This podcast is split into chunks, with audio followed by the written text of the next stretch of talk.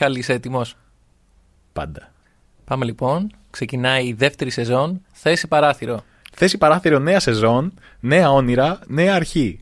Πρώτο επεισόδιο λοιπόν φέτος και μπορούμε να, να πάμε ένα ταξιδάκι. Πού θες να πάμε, Ε, ιδανικά μου λες τώρα ή να σου πω για ποιο πράγμα θα μιλήσουμε σήμερα; Ιδανικά. Ιδανικά θα πήγαινα ε, από τους πρώτους στον Άρη, να δω πώς είναι η φάση εκεί. Η περσινή σεζόν τελείωσε με ένα όμορφο επεισόδιο για την Νότια Αφρική και φέτος θα ξεκινήσουμε τη νέα σεζόν με ποιο ταξίδι, Αλέξανδρε; Φέτος λοιπόν θα πάμε σε Νεγάλη.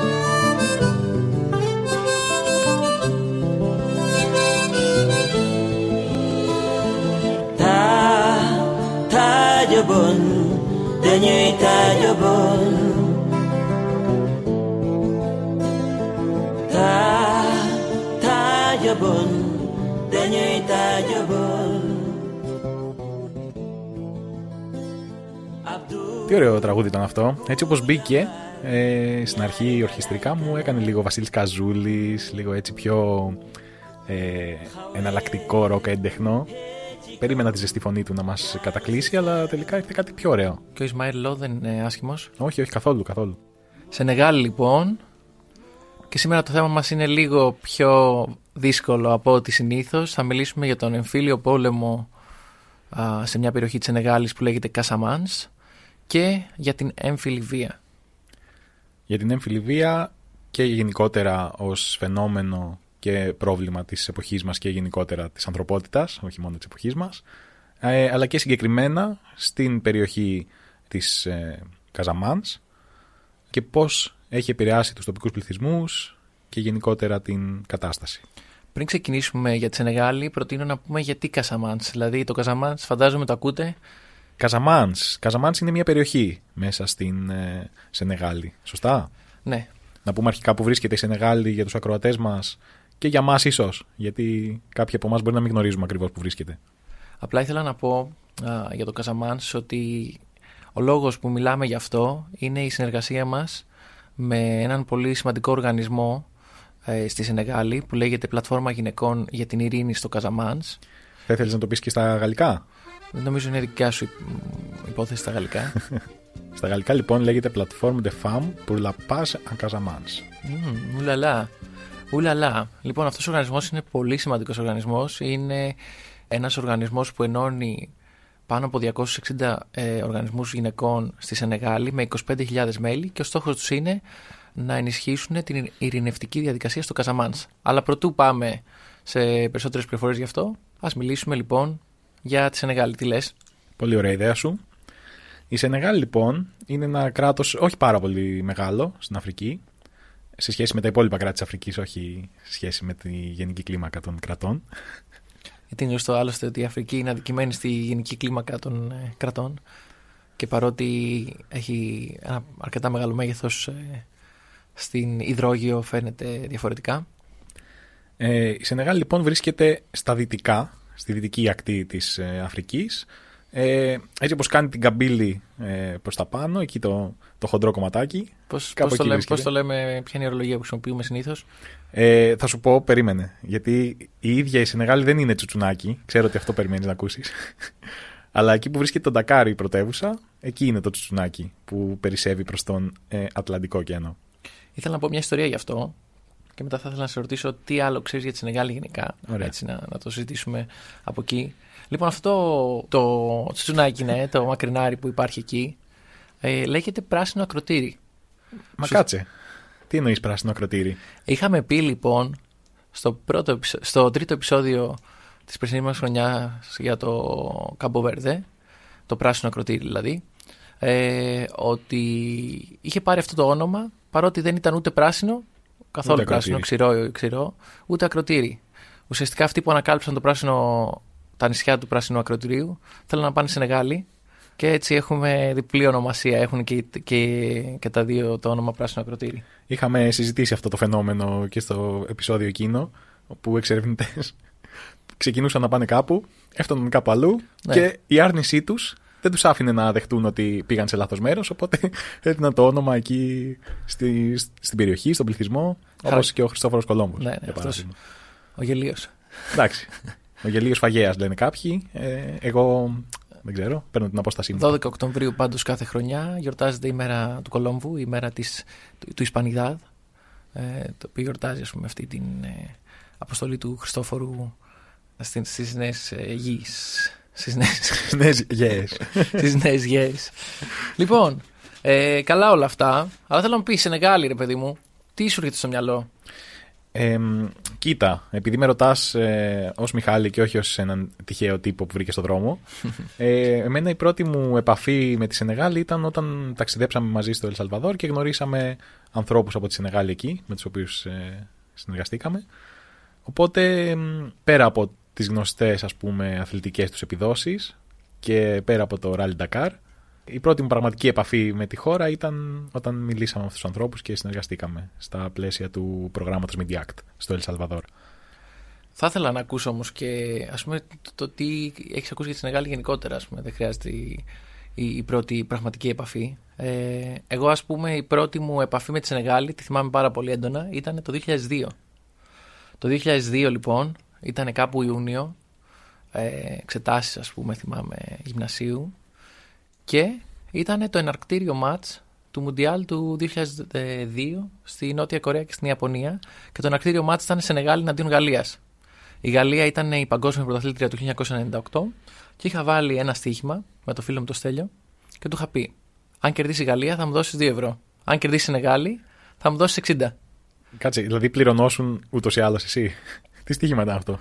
Αν, ο, θα δώσω εγώ 2 ευρώ αν κερδίσει η Γαλλία. Α, ok, ok. Και τελικά η Σενεγάλη είχε κερδίσει, είχε βάλει γκολ ο θρυλικός Πάπα Μπούμπα Διόμπ And it's Djorkaeff who gets caught in possession here.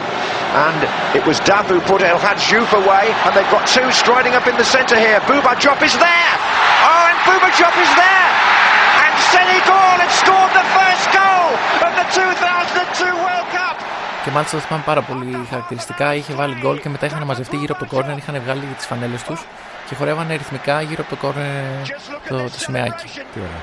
Και ήταν τόσο σημαντική αυτή η ημέρα που η, η επόμενη της κηρύχθηκε ως εθνική αργία. Δηλαδή ήταν αργία η επόμενη μέρα, γιατί η Σενεγάλη κέρδισε τη Γαλλία και η Γαλλία δεν είναι απλά η παγκόσμια πρωταθλήτρια του 1998, ήταν και η χώρα ε, η οποία είχε απικήσει τη Σενεγάλη και μεγάλο μέρος της Δικής Αφρικής, οπότε είχε και συμβολικού χαρακτήρα.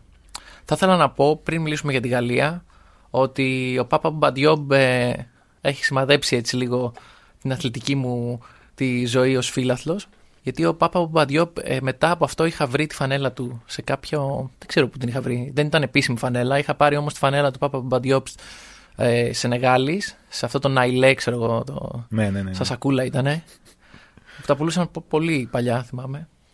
Ε, 5 ευρώ ή δραχμές, δεν θυμάμαι τι ήταν τότε. Ε, και μετά από 9 χρόνια ο Πάπα Μπούμπα Διόπ ήρθε στην ΑΕΚ. Η Ήταν- ΑΕΚ ε, είναι νομίζω η ομάδα που υποστηρίζεις, κάνω λάθος; Ναι, είναι η ομάδα που υποστηρίζω. Και ήταν το αμυντικό χαφ που ψάχναμε μια ζωή. Έτσι ψηλός, δυνατός, τεχνίτης. Ήταν ένας μικρός βιαιρά.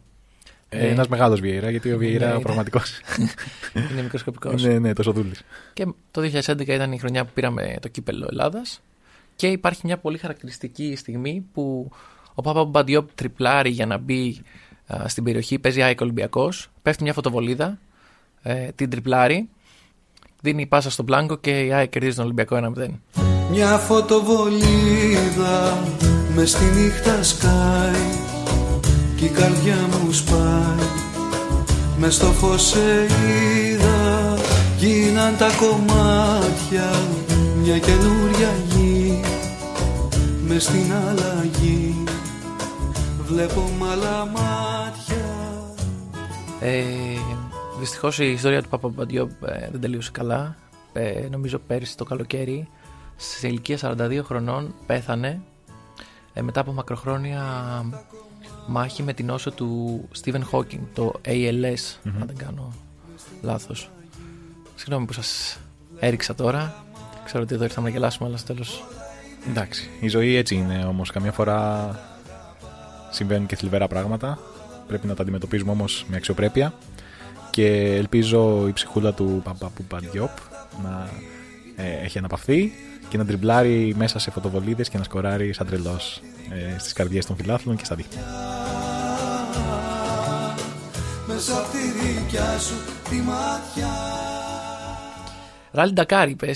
Για πες. Εγώ κάτι ειδήσεις βλέπω συνήθως ότι κάτι ατυχήματα γίνονται, σκοτώνονται οδηγοί. Τι, τι συμβαίνει με αυτό το Ράλι Ντακάρ. Ε, κοίτα, και εγώ ως όνομα το ξέρω, μην φανταστείς ότι έχω παρακολουθήσει για πολλά, πολλούς αγώνες. Ο μηχανοκίνητος αθλητισμός εξάλλου είναι μια απάτη. Τι θα πει αθλητισμός; Σε λίγο θα μας πούνε ότι και το σκάκι είναι άθλημα. Τέλος πάντων, ε, δεν θέλω να γίνω αφοριστικός παρόλα αυτά. Ε, είναι από τα μεγάλα ράλι και ε, αυτό έχω να δηλώσω πάνω σε αυτό. Ω μη οπαδός του μηχανοκίνητου αθλητισμού δεν έχω κάποια άλλη περαιτέρω δήλωση.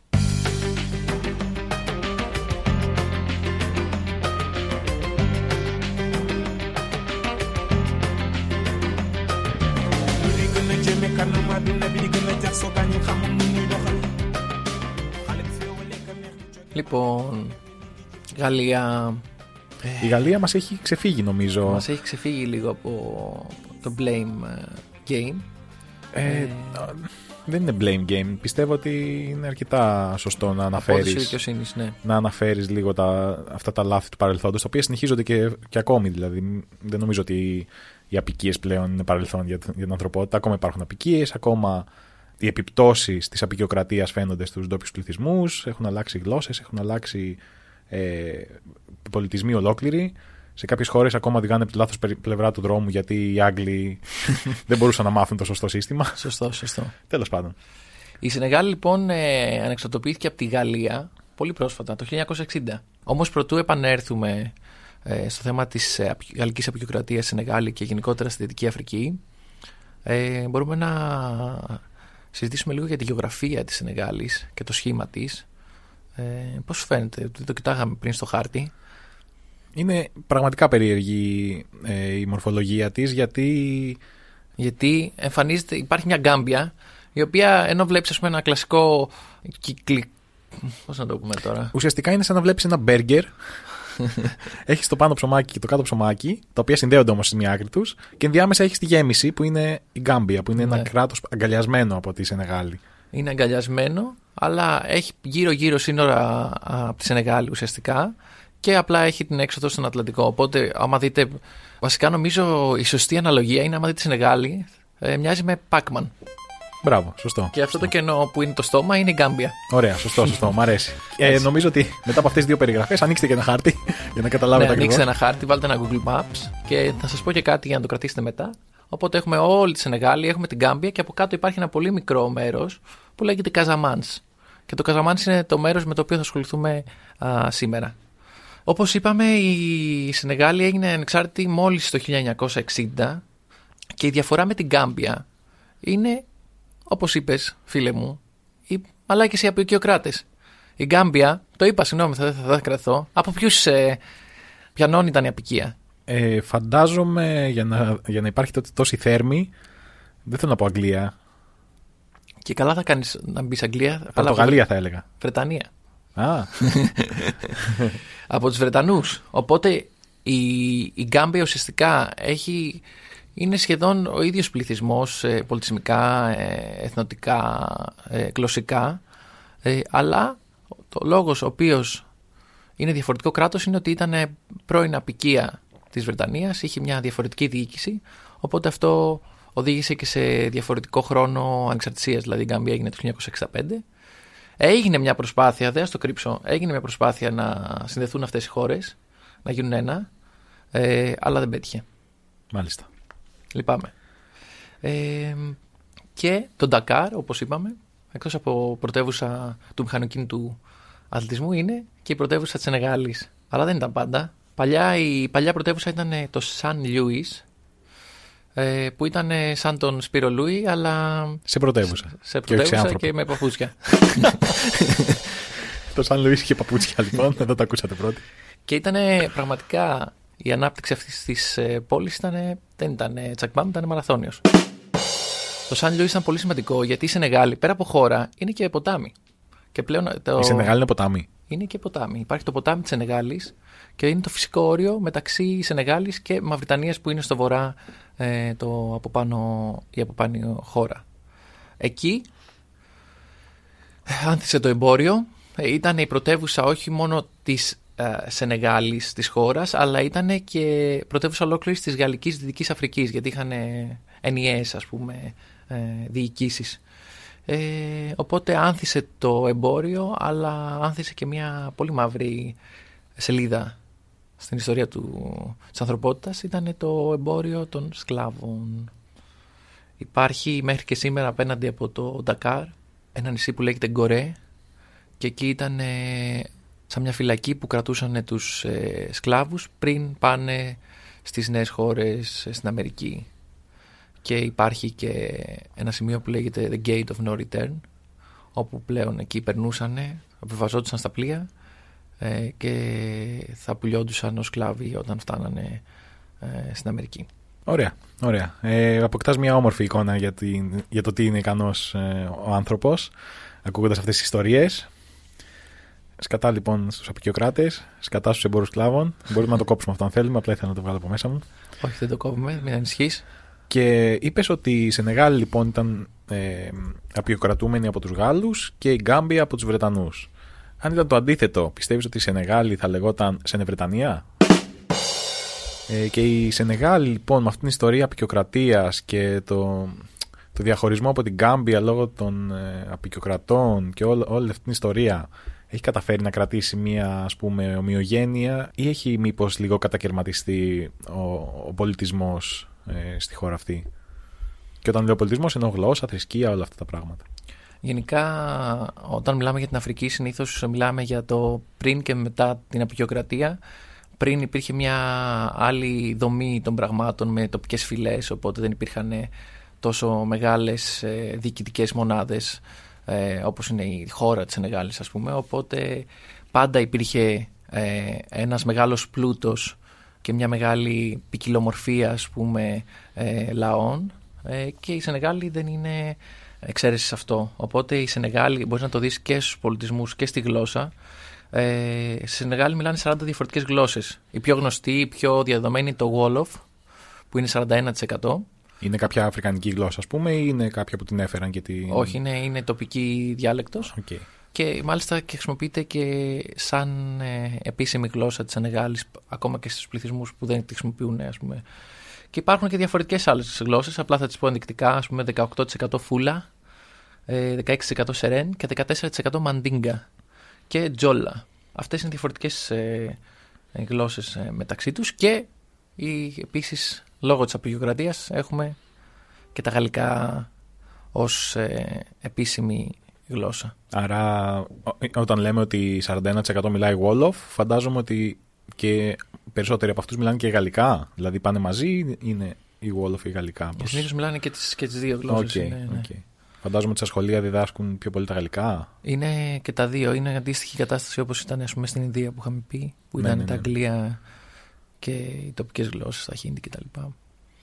Ε, Και από άποψη θρησκείας, πώς θα πάμε εκεί πέρα; Έχουμε, νομίζω, συντριπτική πλειοψηφία ε, μουσουλμάνων, έτσι δεν είναι; Αυτό αναρωτιέμαι τώρα, δεν ξέρω αν ξέρεις πώς προέκυψε, γιατί όταν είσαι αφρικανικό κράτος και έχεις τις φυλές σου και αυτά, φαντάζομαι έχεις κάποιες τοπικές θρησκείες, δεν έχεις ε, μουσουλμανισμό. Και μετά όταν έρχονται οι απεικιοκράτες, φαντάζομαι σου, ξέρεις, φέρνουν τον χριστιανισμό εκεί, α, φύγαμε σταυροί, πάθη και ιστορίες τέτοιες. Εντάξει, παντός λογιών απεικιοκράτε που έχουν απικήσει στην Αφρική και α, ο μουσουλμανισμός είναι και αυτό αποτέλεσμα. Δηλαδή πριν από, τις, ε, από αυτές τις θρησκείες υπήρχαν οι τοπικές θρησκείες, μετά μέσω την, των απικήσεων ε, ήρθαν οι Άραβες, ήρθαν, ήρθε ο μουσουλμανισμός, ήρθαν οι χριστιανοί, ε, οπότε σε πολλά κράτη αυτός, ο- αυτή η θρησκεία, αυτές οι θρησκείες ήρθαν μετά και ήταν αποτέλεσμα προφανώς αυτής της ε, ε, απίκησης.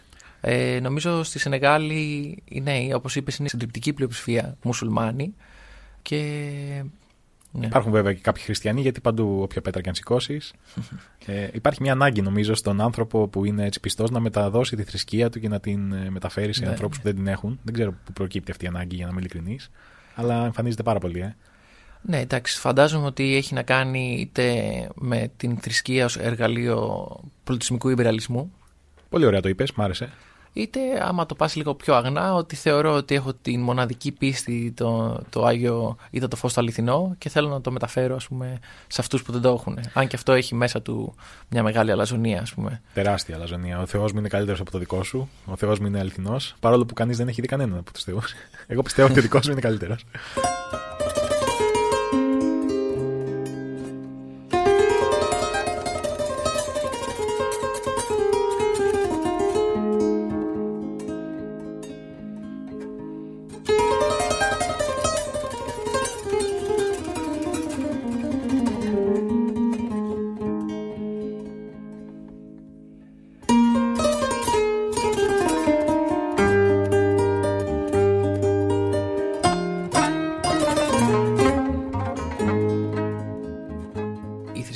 Θρησκείες αυτές που ήρθαν στην Αφρική έχουν ε, υιοθετήσει και κάποιες πρακτικές ε, που προϋπήρχαν αυτών των θρησκειών, ήταν απότοκο των τοπικών θρησκειών και μία από αυτές είναι μία από τις πιο βίαιες πρακτικές που υπάρχουν στον κόσμο είναι το, αυτό που λέμε στα αγγλικά Female Genital Mutilation, FGM ή ο ακροτηριασμός των γυναιτήσεων Γυναικείο- ναι, ναι, γιατί δεν είναι μόνο Ναι. σε εκείνο το σημείο, αλλά μπορεί να γίνει Αλλά και ναι. εκτεταμένη ζημιά, ας πούμε. Και η λογική είναι; Η λογική είναι ε, πφ, ότι η γυναίκα πρέπει να. ότι η γυναίκα δεν έχει δικαίωμα στην απόλαυση ε, όταν ε, κάνει σεξ, αλλά τη βλέπουμε μόνο σε ένα δοχείο για να κυοφορήσει τα παιδιά μας. Οπότε αυτή είναι η δουλειά της, δεν υπάρχει κανένας λόγος να ε, απολαμβάνει το σεξ. Φαντάζομαι ότι υπάρχει και μία σκέψη από πίσω ότι ε, η γυναίκα θα είναι πιο πιστή, θα είναι του άντρα, ας πούμε, και δεν θα ε, αναζητήσει αλλού συντροφιά. Φαντάζομαι υπάρχουν πολλά πράγματα πίσω, πολλές τέτοιες νοσηρές σκέψεις. Και με τα χρόνια αυτό έχει καθιερωθεί ως ένα, μια παράδοση ας πούμε η οποία πολλές φορές γίνεται με πολύ υποτυπώδη μέσα δηλαδή α, υπάρχει, γίνεται μια τελετή μετά από κάποιες ημέρες της γέννησης ε, ενός ε, βρέφους κοριτσιού ε, και γίνεται με ένα μαχαίρι ας πούμε το οποίο ούτε καν αποστηρώνεται το οποίο μπορεί να δημιουργήσει, ακο- να οδηγήσει ακόμα και σε θάνατο ας πούμε Είναι κάποια τελετουργικά ας πούμε, μαχαίρια που χρησιμοποιούνται, τα οποία ναι, εφόσον είναι όργανο της θρησκείας πολλές φορές, θεωρούν ότι είναι και αυτό καθαγιασμένο, οπότε δεν χρειάζεται να υπάρξει και κάποια απολύμανση. Θα πρότεινα, αν σας ενδιαφέρει το θέμα, υπάρχει μια ταινία που λέγεται The Desert Flower, το λουλούδι της ερήμου, το οποίο αναφέρεται ε, σε, αυτό το, σε αυτό το θέμα. και είναι πραγματική ιστορία, έτσι δεν είναι; Ναι, ναι. Είναι η ιστορία ενός μοντέλου ε, από την Αφρική.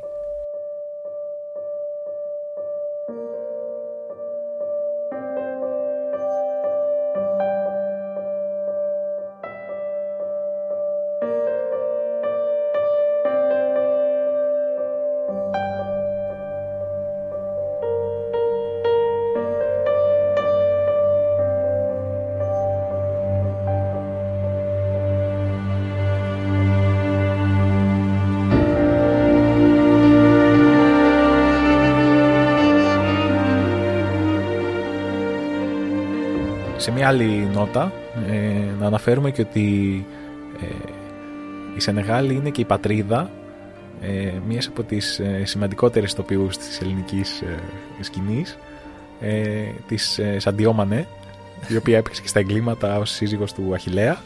Ε, Νομίζω ότι ε, μπερδεύτηκες σε σημειώσεις ε, ενώ τον ποδοσφαιριστή της Σενεγάλης που παίζει και στη Λίβερπουλ. Α, ο Σαντιό Μανέ, Μανέ, όχι η Ρώμανε. Ναι. Οκ, εντάξει. Οκ. Παιδιά, ένα μικρό λάθος εδώ πέρα. Ε, παρακαλώ, συγχωρήστε με. Δεν το έκανα για αστείο. Ο Νίκος Οικονομόπουλος είναι θυμωμένος τώρα μαζί σου. Ο Νίκος Οικονομόπουλος ή Σωσό. Νομίζω μπορούμε να το συνεχίσουμε πάριστον αυτό. Ας προχωρήσουμε. Ε, λοιπόν, για να επανέλθουμε λίγο στις θρησκείες, φίλε μου, να σου πω κάτι. Είπαμε για τις θρησκείες, αλλά η Σενεγάλη είναι ένα κοσμικό κράτος. Κάτι που δεν είναι η Ελλάδα, ας πούμε. Είναι επίσημα, υπάρχει ανοχή σε όλες τις θρησκείε. Ε, παράδειγμα αυτού είναι, ας πούμε, ότι ο πρώτος πρωθυπουργός της Σενεγάλης ήταν χριστιανός, από το 5% δηλαδή, από τη μειοψηφία. Οπότε υπήρχε ανοχή ως προς αυτό. Άρα υπάρχει ουσιαστική ανοχή. Δηλαδή, ακόμα και ο ψηφοφόρος, ο απλός άνθρωπος, δεν θα ψηφίσει με βάση το κριτήριο της θρησκείας, αλλά θα ψηφίσει. Και εορτάζονται και διάφορες εορτές διαφόρων ε, θρησκειών. Ε, το βλέπουμε, θέλω να το δούμε λίγο και σε αντιπαράθεση, γιατί λέμε συνήθως η πολιτισμένη Δύση και η απολύτιστη και όλες αυτές τις ε, ανοησίες, αν μου επιτρέπεις. Σου επιτρέπω. Και βλέπουμε, ας πούμε, στην Ελλάδα πόσο σφιχταγκαλιασμένη είναι η επίσημη θρησκεία με το επίσημο κράτος. Αυτό είναι πολύ ενδιαφέρον να το δούμε και από λίγο κοινωνική πλευρά. Το πόσο ένα έθνος είναι ταυτισμένο και με τη θρησκεία του. Δηλαδή, αν η ταυτότητά του, αν η θρησκεία μάλλον αποτελεί μεγάλο κομμάτι της ταυτότητάς του, είναι πολύ δύσκολο μετά να είσαι ανοιχτός σε κάτι άλλο διαφορετικό. Η ταυτότητα του παραδοσιακού Έλληνα είναι πολύ κοντά στη θρησκεία συνήθως στην Ορθοδοξία. Με όλες τις χριστιανικές γιορτές, ε, όλη ας πούμε την κουλτούρα αυτή. Και στη Σενεγάλη γιορτάζονται όλες οι γιορτές, η αλήθεια είναι. Απλά λόγω αυτής της ποικιλομορφίας που αναφέραμε, έχουν ζήσει δεχόμενοι και τις ε, διαφορές στο συγκεκριμένο. Εντάξει, υπάρχουν πολλά κράτη της Αφρικής που έχουν εμφύλιο για αυτό το λόγο συγκεκριμένα, αλλά εδώ επίσημα ε, υπάρχει ανοχή ε, στις θρησκείε. Και το μεγαλύτερο τζαμί στη Σενεγάλη λέγεται Grand Mangal και πάρει, είναι στην πόλη που λέγεται Τούμπα. Είναι το τζαμί της Τούμπα. Α, έχω ακούσει ότι στη... εκεί γύρω στο τζαμί καμιά φορά περιφέρονται άνθρωποι οι οποίοι είναι πολύ μπερδεμένοι που φοράνε ασπρόμαυρες φανέλες και ψάχνουν ένα γήπεδο. Έχουν φτάσει εκεί, δεν ξέρω πώς. Αλλά ναι, υπάρχει μια σύγχυση στο βλέμμα τους. Μάλιστα, ναι. Και εγώ μου έκανε εντύπωση ότι υπάρχει τζαμί της Τούμπα. Ε, εγώ ήξερα παλιά ότι λέγανε το γήπεδο της ΑΕΚ τζαμί. Και υπάρχει και ένα σύνθημα που δεν μπορώ να πω. Αλλά ξεκινάει η κόλαση, η κόλαση μέσα στο τζαμί. Α, το έλεγαν οι ίδιοι οι αεκτζίδε αυτό. Μονάχα γαμμένοι θα βγείτε ζωντανοί.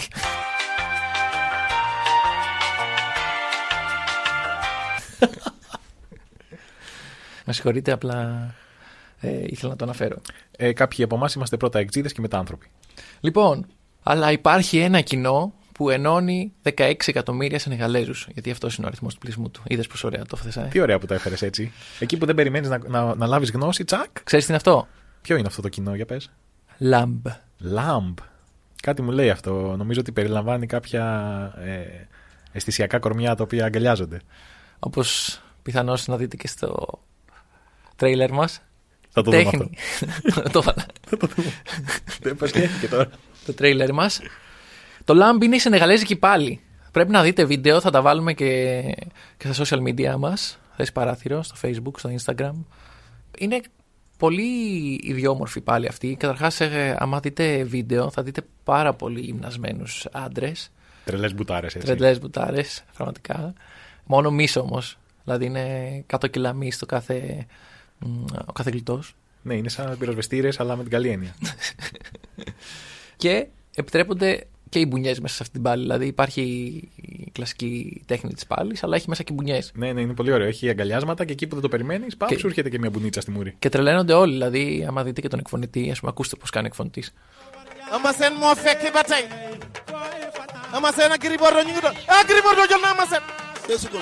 Ama sen moo fekk ba tey Ama sen ak Gris Bordeaux ñu ngi doon ah Gris Bordeaux jël na Ama sen Gris Bordeaux jël na Ama sen ñoom ñaar ñu ngi xeex Ama sen Gris Bordeaux ñu ngi xeex laay laay la laa ñu ngi xeex ñu ngi xeex ñu ngi xeex arbitre bi arrêté na leen laay laay la laa Και ο στόχο είναι να κουμπίσει κάτω το γόνατο ή η πλάτη ή ο ώμο. Ένα από αυτά. Οκ. Ε, εγώ δεν βλέπω και πάρα πολύ σκοπιμότητα στο να ακουμπήσει κάτω η πλάτη του άλλου, άμα εσύ του ρίχνει μπουνιά στη μούρη. Αλλά εντάξει, φαντάζομαι οι επαγγελματίες αθλητές του ΛΑΜΠ ε, ξέρουν καλύτερα. Ε, θα ήθελες κάποια στιγμή στη ζωή σου να παραβρεθείς εκεί σε, ένα, σε έναν αγώνα ΛΑΜΠ ή πιστεύεις ότι είναι πολύ βίαιο για τα γούστα σου; Θα ήθελα να, να αγωνιστώ σε αυτό και ως άλλος Will Ferrell να δω τι ευτράπελο θα συμβεί. Ή ως άλλος Pete, νομίζω από τους Friends, που ήθελε να γίνει Ultimate μονομάχος. ναι, ναι. Ήθελε να γίνει Ultimate Fighter. Θα ναι. ήθελα να, να εμφανιστώ, ας πούμε, ξέρεις, με, το, με το βρακάκι μου, γιατί υπάρχει συγκεκριμένη ε, κώδικα στισήματο εκεί. Ωραίο το λέω παραφρακάκι που φοράνε Ναι, ναι, οι ναι. αθλητές. Θα το δείτε και στο τρέλερ, δεν υπάρχει θέμα. Θα δούμε, θα δούμε. ναι, νομίζω, ε, θα, θα έχει πολύ ενδιαφέρον. Εσύ θα ήθελε. Ε, κοίτα, στη... όταν το βλέπεις στην οθόνη σου είναι ωραία, αλλά δεν ξέρω. Από κοντά νομίζω ότι θα με στεναχωρούσε λιγάκι αυτή η ομοιβία. Πιστεύεις Με- θα γινώσουν αντέκτηστη. Ε, αν γινόμουν δέκτη τη, δεν θα με πείραζε τόσο. Θα με πείραζε πολύ να τη δω, ας πούμε, να συμβαίνει μπροστά μου. Α, νόμιζα να τη δώσεις. Να, να γίνεις εσύ ο θήτης αυτής της όχι, όχι. Εγώ ξέρεις ότι είμαι μια ευαίσθητη ψυχή, δεν σηκώνω χέρι ποτέ. Δεν θα ήταν για αν μένα σου αυτό το λέγανε ότι άθλημα. θα έχεις αυτούς τους υπέροχους γλυτού ως αντάλλαγμα; Ε, Τότε θα το σκεφτόμουν, εντάξει. αυτά, αυτά τα κορμιά, τα σμιλεμένα, η αλήθεια είναι ότι είναι πολύ θελκτικά στο μάτι. Γενικά νομίζω οι Σενεγαλέζοι πέρα από αυτό το, το αρκετά δυναμικό κορμί ε, έχουν, είναι γνωστοί ότι έχουν ε, ωραία κορμιά έτσι δυνατά είναι, ξεχωρίζουν. Εσύ από πού πήρες αυτή την πληροφορία, Έχεις ε, κάποια φόρουμ στο οποίο μπαίνεις και ενημερώνεσαι; τα καλύτερα κορμιά 2021. Για τους Σενεγαλέζους άντρες. ε, και επίσης έχουν αυτό κάτι που είναι αρκετά εντυπωσιακό. Είναι, έχουν το, από τους πιο α, σκούρους τόνους του μαύρου στο δέρμα τους. Και αυτό α, υπάρχει ολόκληρο κίνημα ας πούμε, και στο modeling που το αναδεικνύουν. Γιατί βλέπουμε ας πούμε, πολλές χώρες της Ασίας όπου προσπαθούν να, να δείχνουν το δέρμα να, να, να φαίνεται πιο λευκό. Πιο λαβάστρινο, ναι. Εκεί ναι, ναι. υπάρχει νομίζω το melanin model που είναι το πολύ σκούρο το οποίο το αναδεικνύουμε με υπερηφάνεια. Ε, αυτό το κίνημα του modeling είναι στη Σενεγάλη εννοείς ή έχει πάει και στις δυτικές χώρες; Υπάρχει ε, σε πολλές χώρες αλλά στη Σενεγάλη νομίζω ότι είναι αρκετά εμφανές και υπάρχουν πολλά μοντέλα από τη Σενεγάλη τα οποία στηρίζονται και αναδεικνύουν αυτό το χαρακτηριστικό τους. Πολύ όμορφα. Ε, καιρός ήταν λίγο να σταματήσουμε να κυνηγάμε το λευκό στο ιδανικό. Και τέλος ήθελα να σου πω πριν ξεκινήσουμε και μπούμε σε κάποια άλλα θέματα που μπορεί και να μας ε, προβληματίσουν. Ε, υπάρχει ε, μια πρακτική που στην κράτησα και θα πιστεύω θα σας αρέσει το όνομα. Λέγεται κούμπο. Κούμπο. Μ' αρέσει πάρα πολύ. Ε, Ξεκουμπόθηκα αμέσως μόλις το άκουσα. Υπήρχε μάλιστα αυτή η πρακτική γίνεται σε χωριά. Είναι μια, ένας χορός. Και πολλές φορές άμα αργήσει ας πούμε αυτός ο χορός, δηλαδή έχει περάσει η ώρα, λένε άντε άντε το κούμπο, άντε το κούμπο. Ο Κούμπο λοιπόν ε, είναι μια παραδοσιακή φιγούρα στη μυθολογία των Τζόλα που είναι οι, οι άνθρωποι από το Κασαμάντς και ε, έχουν έναν ε, ε, συγκεκριμένο χορό. Αυτός είναι ένας άνθρωπος, ε, τυλίγεται με φύλλα α, φίνικα, του καρφώνουν ένα κοντάρι πάνω, στο πάνω μέρος ε, του φίνικα και μια γυναίκα του βάζει μια σημαία. Και εκεί αρχίζει και χορεύει, αυτός είναι όλος καλυμμένος με τα, ε, με τα φύλλα του φίνικα. Ε, Και- φοράει κάτι άλλο που από μέσα ή είναι μόνο φίνικα. δεν φαίνεται καθόλου. Και ξεκινάει έναν ε, έντονο χορό με έντονα τύμπανα. Γιατί ξέρω ότι οι Σενεγαλέζοι έχουν αυτά τα τύμπανα, έχουν την έντονη κίνηση. Να, για ακούστε λίγο το τύμπανο έτσι πως παίζει.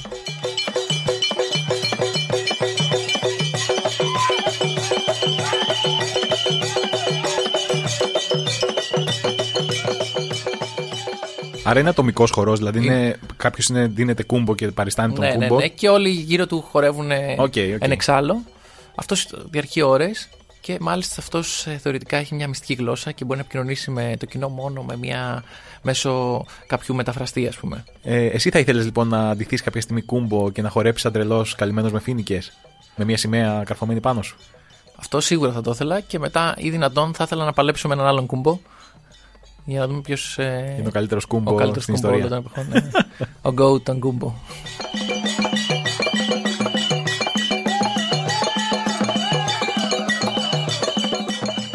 Αρκετά εισαγωγικά είπαμε για τη Σενεγάλη νομίζω. Αν και νιώθω ότι θέλετε κι άλλα. Αλλά παιδιά, έχουμε συγκεκριμένη ώρα. Οτιδήποτε άλλο μπορείτε να μας βρείτε στα social media, να μας απευθύνετε τις ερωτήσεις σας. Instagram, Facebook και TikTok. Ε, το TikTok δεν έχει δημιουργηθεί ακόμα, αλλά Μπορεί να το φτιάξετε για μας ε, οι πιο, πιο μεγάλοι φανατικοί. φαν. ναι, ναι. Και να πούμε, να υπενθυμίσουμε ας πούμε, το λόγο με, για τον οποίο κάνουμε αυτό το podcast. Έχουμε συνεργαστεί στα πλαίσια ενός προγράμματος που λέγεται Media Act, η χρήση των media σε καταστάσεις συγκρούσεων και συνεργαστήκαμε με τον οργανισμό Πλατφόρμα Γυναικών για την Ειρήνη στο Κασαμάνς και στα πλαίσια αυτής της συνεργασίας ε, συζητήσαμε πολύ και διαπιστώσαμε ότι η σύγκρουση στον Κασαμάνς που είναι μια εμφύλια σύγκρουση που κρατάει από το 1982 μέχρι και σήμερα δεν έχετε ακούσει ποτέ, δεν ακούγεται ποτέ και θελήσαμε να μοιραστούμε αυτά που μάθαμε εμείς μέσα από την ε, συνεργασία μας και με τις συζητήσεις μας με, ε, με αυτούς τους ανθρώπους και να τα μοιραστούμε μαζί σας.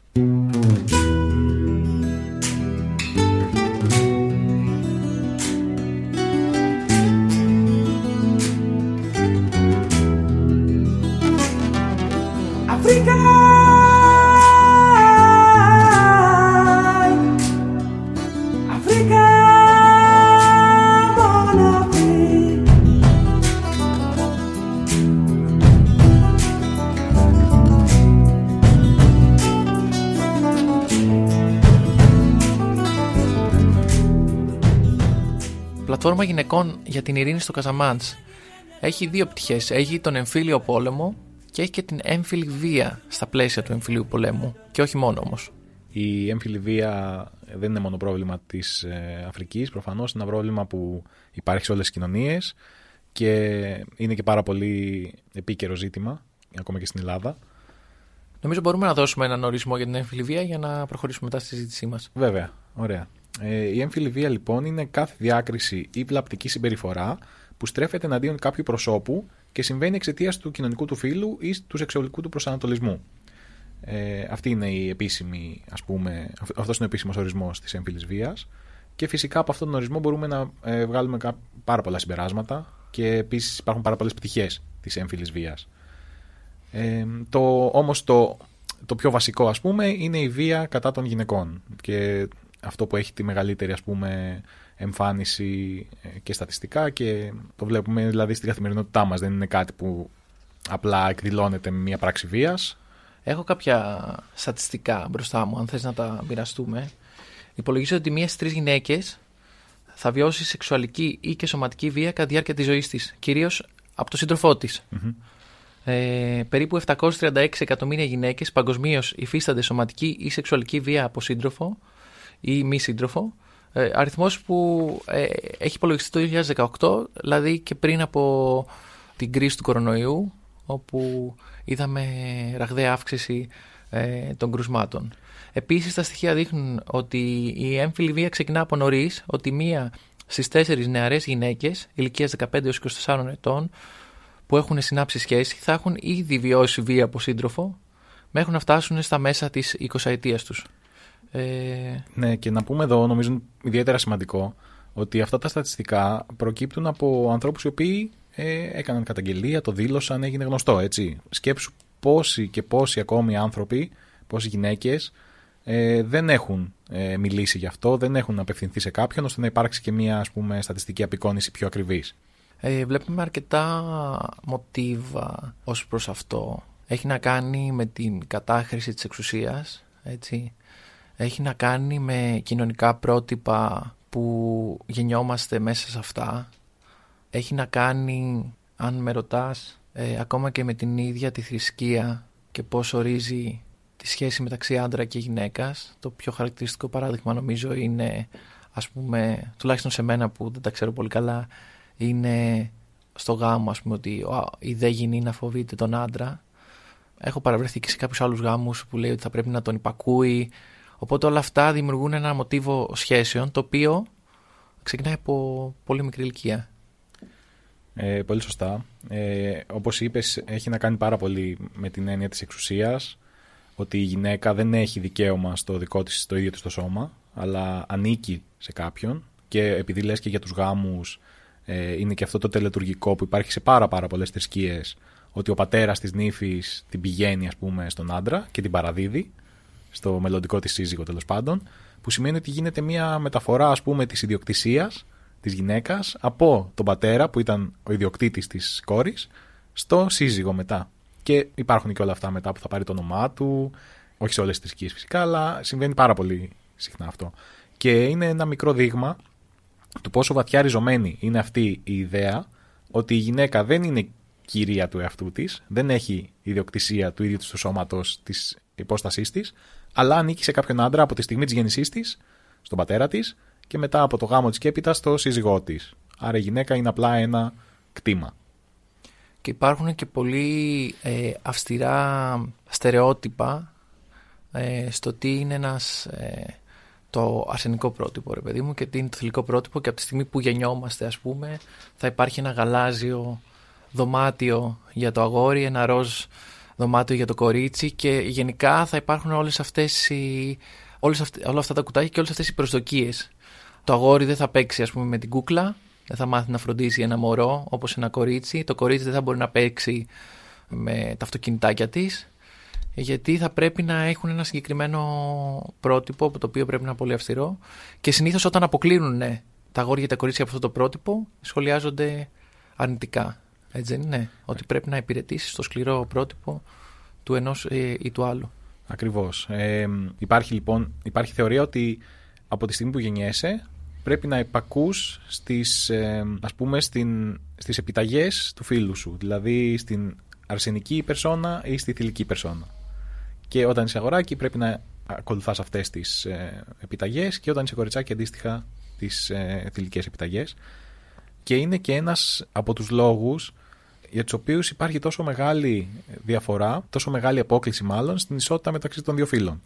Γιατί οι ταυτότητες οι οποίες έχουν δοθεί ε, στον άντρα και στη γυναίκα ενισχύουν ακριβώς αυτή την ε, ανισότητα. Ότι ο άντρας ας πούμε θα είναι ο σκληρός, ο οποίος θα ε, πρέπει να, να φέρει ας πούμε τα προστοζήν και η γυναίκα είναι εκείνη η οποία θα, θα μεγαλώσει την οικογένεια και θα είναι στο σπίτι και όλα αυτά. Και αυτά ξεκινάνε από την πολύ μικρή ηλικία, δυστυχώς. Έβλεπα τις προάλλες ε, στο Netflix. Τη γνωστή υπηρεσία streaming video, μέχρι να μας γίνει χορηγός στο Netflix, δεν θα αναφέρουμε το όνομά του. Σας το με συγχωρείς. Ένα stand-up comedy ε, της Hannah Gatsby που λέγεται Nanette, το οποίο α, μιλούσε για αυτά τα θέματα και χιουμοριστικά είπε ότι για ποιο λόγο βάζετε κορδέλα σε ένα καραφλό μωρό. ότι αυτό είναι το πρόβλημα τέλος πάντων. Το πιέζεται το παιδί στο κεφάλι. Ε, και συνήθως είναι γιατί θέλουμε να δείξουμε ότι αυτό το καραφλό μωρό ας πούμε, είναι κορίτσι. Οπότε είναι σημαντικό να δείξουμε αυτού, α, ότι, το, να το διαχωρίσουμε. Να πω κάτι πάνω σε αυτό. Ναι. Έχω υπάρξει και εγώ θήτης ε, αυτής της συμπεριφοράς. Δηλαδή, εγώ έχω ένα σκυλάκι τη Λένα. Α, Λένα, ελπίζω να μ' ακούς αυτή τη στιγμή. Το οποίο είναι κοριτσάκι, όπως καταλάβατε από το όνομα. Και έχει μαύρο χρώμα. Ε, οπότε, αν δεν τη δεις με κάποιο κολάριο ή κάτι τέτοιο, θα θεωρήσεις, επειδή έχει μαύρο χρώμα για κάποιο λόγο, ότι είναι αγοράκι. Οπότε, όλος ο κόσμος στον δρόμο, όταν πηγαίνω βόλτα, λένε «Α, Τι γλυκό σκύλος, τι ωραίο αγοράκι, τι καλό παιδί που είσαι εσύ και τέτοια. Και πάντα εγώ νιώθω μια ανάγκη να, να τους πω ότι είναι κοριτσάκι και όχι αγοράκι. Οπότε τη έχω αγοράσει ένα ροζ κολάρο. Δηλαδή, αυτά που κοροϊδεύουμε, τα κάνω κι εγώ. Αλλά παρόλα αυτά, ε, ο κόσμος ακόμα εξακολουθεί να θεωρεί ότι είναι αγοράκι. το ροζ κολάρο, ρε παιδί μου, χρωματικά μαζί με το μαύρο ταιριάζει πολύ. Οπότε Ναι, ισχύει. θα μου ισχύει. άρεσε να το δω έτσι κι αλλιώς. Είναι πολύ όμορφη. η Και, αλήθεια είναι. σε, και στην περίπτωση που θα ήταν αγόρι, το, το, θα ήταν ο, ο Λένος. Ναι, απλά. Ο δεν Τζον ξέρω- Λένος. Δεν ξέρω αν θα της φορούσα γαλάζιο κολάρο, γιατί με ενοχλεί, ας πούμε, να πρέπει να κάθομαι να διευκρινίσω τι είναι. Γιατί ο κόσμος θεωρεί ότι επειδή είναι μαύρο το σκυλάκι είναι αγοράκι. Γιατί για κάποιο νιώθεις λόγο. ανάγκη όμως να διευκρινίσεις; Ε, δεν, δεν μ' αρέσει να μιλάνε για τη Λένα σαν ένα αγοράκι, αφού δεν είναι αγοράκι. Τι να κάνουμε; Μάλιστα. Οπότε ναι, ναι, βλέπουμε- βλέπεις ότι είμαι και εγώ θύμα, ας πούμε, αυτών που κοροϊδεύω. Εννοείται, εννοείται. Αυτά που κοροϊδεύουμε, κοροϊδεύουμε τα λουζόμαστε.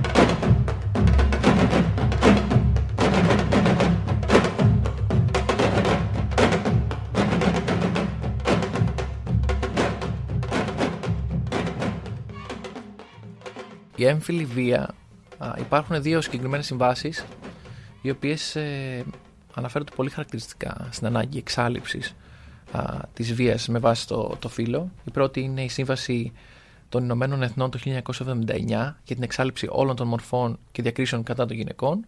Και η δεύτερη είναι η Συμβάση της Κωνσταντινούπολης για την πρόληψη και καταμολέμηση της βίας κατά των γυναικών και της ενδοοικογενειακής βίας που υιοθετήθηκε ε, στο Συμβούλιο της Ευρώπης το 2011 χαρακτηριστικά. Κάποιες από αυτές τις ε, μορφές βίας είναι η βία εντός της οικογένειας, η ενδοοικογενειακή βία, βιασμός και σεξουαλική βία, σεξουαλική παρενόχληση, βία σε θεσμικά περιβάλλοντα, ακροτηριασμός των γυναικείων γεννητικών οργάνων, αναγκαστική γάμη, βία σε συγκρούσεις και μετασυγκρουσιακές καταστάσεις, όπως θα δούμε και αργότερα στο Κασαμάντς, δολοφονίες στο όνομα της τιμής και μη σεβασμός της ελευθερίας επιλογής όσον αφορά την αναπαραγωγή. Και φυσικά υπάρχει, δεν είναι μόνο η φυσική βία, είναι η ψυχολογική βία, είναι η απειλή της βίας. Είναι όλα αυτά τα, τα χαρακτηριστικά. Ναι, υπάρχουν τέσσερι, τέσσερα είδη βίας ε, όσον αφορά στην ε, έμφυλη βία. Ε, είναι η σεξουαλική βία, η σωματική βία, η ψυχολογική βία και η οικονομική βία επίσης. Ε, σημαντικό και αυτό. Ε, η οικονομική βία δεν εκδηλώνεται με, με τον ίδιο τρόπο, όμως είναι και αυτή ένα τεράστιο κομμάτι ε, και ένας από τους λόγους για τους οποίους οι γυναίκες νιώθουν παγιδευμένες πολλές φορές. Μιλήσαμε λίγο για την Σενεγάλη, μιλήσαμε για την έμφυλη βία και μπορούμε πλέον να προχωρήσουμε στον εμφύλιο που συμβαίνει εδώ και 39 χρόνια στο Κασαμάνς. Το Κασαμάνς, για να θυμηθούμε λίγο που βρίσκεται γεωγραφικά, είναι στο νότιο μέρος της ε, Σενεγάλης. Ε, υπάρχει και ο ποταμός Κασαμάνς, οπότε έχουμε το βόρειο και το κεντρικό μέρος της Σενεγάλης, έχουμε τη, το μικρό μακρινάρι, όπως λέμε επιστημονικά, της Γκάμπια και από κάτω είναι ε, το Κασαμάνς. Άρα το Κασαμάνς ενώνεται με τη Σενεγάλη μόνο ε, ανατολικά σε ένα πολύ μικρό κομμάτι της. Σε ένα μεντεσέ, ας πούμε, εκεί πέρα. Ένα... Ναι, ναι, αν μπορούμε να χρησιμοποιήσουμε όλους αυτούς τους. Ε... Θέλω να είμαι γλαφυρός για τους ακροατές μας, να μην χρειαστεί να ανοίξουν χάρτη, ρε παιδί μου, να το καταλάβουν μόνο από τα λόγια μας. Μπορείτε να ανοίξετε ένα χάρτη, σας παρακαλώ, βάλτε ένα Google Maps. Μπορείτε να πατήσετε και pause αυτή τη στιγμή, αλλά όχι για πολύ. Ναι, μην χαθεί η ροή τώρα. Έχουμε... Ναι, μην χαθεί η ροή. πολύ ωραίο. Σας έχουμε ε, ρουφήξει. Εντάξει, θα σε παρακαλούσα να μην χρησιμοποιήσει τέτοιες εκφράσεις. Δεν ρουφήξαμε τίποτα και κανένα. Κασαμάνς, λοιπόν. Το 1982 ξεκινάει μια σύγκρουση μεταξύ των ένοπλων δυνάμεων της Σενεγάλης. Παρεπιπτόντω, η Σενεγάλη είναι μία από τις ελάχιστες χώρες της Αφρικής που δεν είχαν ποτέ πραξικόπημα. Okay. Είχε συνεχιζόμενη δημοκρατία. Και του κινήματος δημοκρατικών δυνάμεων του Καζαμάν. Αυτές οι δυνάμεις, οι οποίες ε, είχαν και μια ένοπλη ας πούμε, διάσταση, ε, θέλανε την ανεξαρτησία του Κασαμάνς. Υπάρχουν κάποιοι συγκεκριμένοι λόγοι που θα συζητήσουμε σε λίγο, για ποιο λόγο θέλανε αυτή την ανεξαρτησία. Ε, αυτή η σύγκρουση έχει δυσμενείς επιπτώσεις εδώ και 39 χρόνια, όχι μόνο στους πληθυσμούς τους τοπικούς του Κασαμάνς, αλλά και στις συνορεύουσε χώρες όπως την Κάμπια και την Βουινέα Μπισάου, που είναι νότια από τη Σενεγάλη, όπου ζουν στις διασυνοριακές περιοχές. Και επίσης, εκτός από την ένοπλη πτυχή τη σύγκρουση, αναδύονται πολλά είδη συγκρούσεων, όπως να έχουν να κάνουν με τη χρήση της γης, των φυσικών πόρων. Ξέρετε ότι στη φύση των συγκρούσεων και ιδιαίτερα των ένοπλων συγκρούσεων μπορεί να ξεκινάς με έναν ε, ιδεολογικό σκοπό, αλλά μέσα μπαίνουν πολλοί ανθρώπινοι και ψυχολογικοί ε, παράγοντες. Βέβαια, γιατί οι στρατιώτες οι οποίοι εμπλέκονται είναι άνθρωποι οι οποίοι φαντάζομαι υποκινούνται από τις ορμές τους, ε, όποιες και είναι αυτές.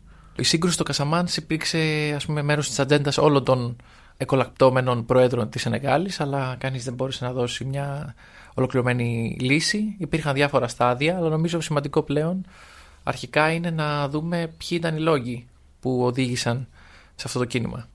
Πολλοί λόγοι, ενδεικτικά, ας πούμε, η ιστορία και η γεωγραφία ήταν σημαντικοί παράγοντες. Το συζητήσαμε ήδη, να το επαναλάβουμε. Η μοναδική θέση του Καζαμάν. Λοιπόν, είπαμε, βόρεια τι έχει; Βόρεια έχει την Γκάμπια. Νότια. Νότια έχει την. Ε, Γουινέα. Μπισό. Και στα δυτικά είναι ο Ατλαντικός ωκεανός. Άρα λοιπόν υπάρχει ένα μικρό μικρό κομματάκι το οποίο ο Μεντεσές ο λεγόμενος ε, που ενώνει την Σενεγάλη στα ανατολικά. Ε, η περιοχή λέγεται μάλιστα Ταμπακούντα, έτσι απλά για, το, για τον ήχο. Και σίγουρα είναι πολύ πολύ μακριά από την πρωτεύουσα του τον Ντακάρ. Οπότε βλέπουμε ήδη α, ότι δεν υπάρχει συνεχή σύνδεση με τη Σενεγάλη ας πούμε. Η άλλη πρόκληση είναι η απεικιοκρατική της ιστορία. Πάλι, πάλι, πάλι. Πάλι, πάλι, πάλι, πάλι, όνειρο θα λες μες στην άδεια αγκαλιά σου Πάλι, πάλι, πάλι, πάλι όνειρο θα ζεις μες στην τρέλα τη δικιά σου πουθενά δεν θα με τηρείς Έχουμε δει ξανά. Ε, δεν μπορώ. Μπήκαν εκεί οι ξένοι και τα κάνανε μαντάρα. Έχετε δει την Αφρική πώς είναι εκεί με, με τους χάραγε εκεί την έχουν βγάλει; Είναι Ξέ- από, πιο, από τις πιο βάρβαρε εικόνες να Ναι. βλέπεις μια ήπειρο διαχωρισμένη σε ένα, χα- πάνω στο χάρτη ουσιαστικά, τετραγωνάκια, λες και είναι, ξέρω εγώ, την έχουν κάνει πίτσα, ας πούμε. Ναι. Η Κόψαμε Σενεγάλη την πίτσα. βέβαια δεν είναι, κάπως, δεν είναι ακριβώς έτσι γιατί υπάρχει το φυσικό σύνορο του ποταμού της Σενεγάλης αλλά ακόμα και ε, η Βόρεια Σενεγάλη και το Καζαμάνς ήταν μέρος δύο διαφορετικών γαλλικών απικιών δηλαδή ήταν με- και, και τα δύο απικίες της Γαλλίας αλλά ήταν σε δύο διαφορετικές διοικητικές μονάδες.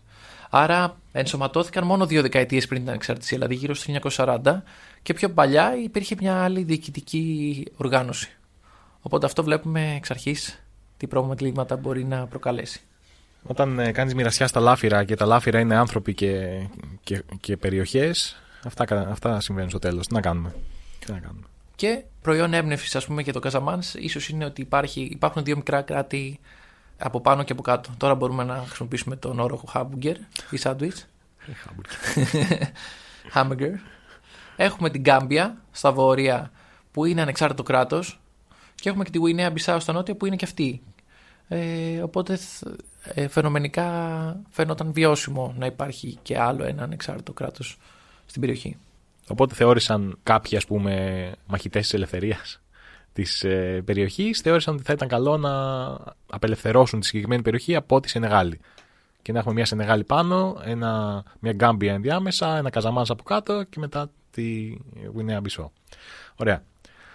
Και ξεκίνησε αυτή η αποσχιστική ας πούμε προσπάθεια ε, το 1982 και μέχρι σήμερα δεν έχουμε καταφέρει να βρούμε μια λύση. Ακόμα δηλαδή οι άνθρωποι πολεμούν μεταξύ τους, έτσι. Υπάρχουν διάφορα στάδια σε αυτές τις ενόπλες συγκρούσεις που θα συζητήσουμε και σε λίγο και υπάρχουν ε, και μεγάλες επιπτώσεις και πρωτοβουλίες για την ειρηνευτική διαδικασία. J'assume les raisons qui nous poussent de changer tout. J'aimerais qu'on oublie le couleur pour qu'ils espèrent.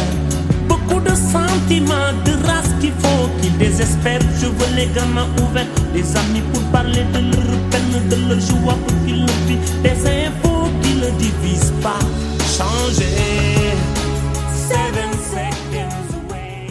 Πρωτού πάμε σε αυτό, ήθελα να σου αναφέρω κάποιους άλλους λόγους που στηρίζεται το κίνημα για την ανεξαρτησία του Καζαμάνς. Το άλλο είναι η υποανάπτυξη, η υποεπένδυση δηλαδή, ότι το Καζαμάνς όντως είναι μια περιοχή η οποία είναι εξαιρετικά υποανάπτυκτη ε, σε σχέση με άλλες περιοχές της Σενεγάλης. Οπότε είναι και αυτό ένα παράπονο και μάλιστα όσο συνεχίζεται και η ένοπλη βία και με αφορμή αυτό α, οι αρχές Σενεγάλης δεν επενδύουν πολλά λεφτά σε αυτή την περιοχή οπότε αυτό συνεχίζει να δημιουργεί αυτό το, το παράπονο και αυτή την διχόνοια. Και υπάρχει και η πολιτιστική ετερότητα με των κατοίκων της Καζαμάνς. Όπως είπαμε η μεγαλύτερη μερίδα των Σενεγαλέζων είναι Wolof μουσουλμάνοι και στο Καζαμάνς η πλειοψηφία παρόλα αυτά είναι ισορροπημένα κάπως τα πράγματα είναι καθολική. Είναι η μόνη μέρος ας πούμε στη Σενεγάλη που η πλειοψηφία είναι χριστιανοί καθολικοί. Παρ' όλα αυτά οι άνθρωποι που ξέρουμε όπως ο Μπάμπα ή η Ρασούλ ε, είναι μουσουλμανικής καταγωγής και είναι από το Κασαμάνς. Όπως είπαμε λοιπόν η πλειοψηφία είναι Wall of μουσουλμάνοι στο Βόρεια Σενεγάλη ενώ στη Κασαμάνς έχουμε τους Τζόλα και Μαντίνκα. Η Μαντίνκα είναι και στο Καποβέρδε τα νησιά.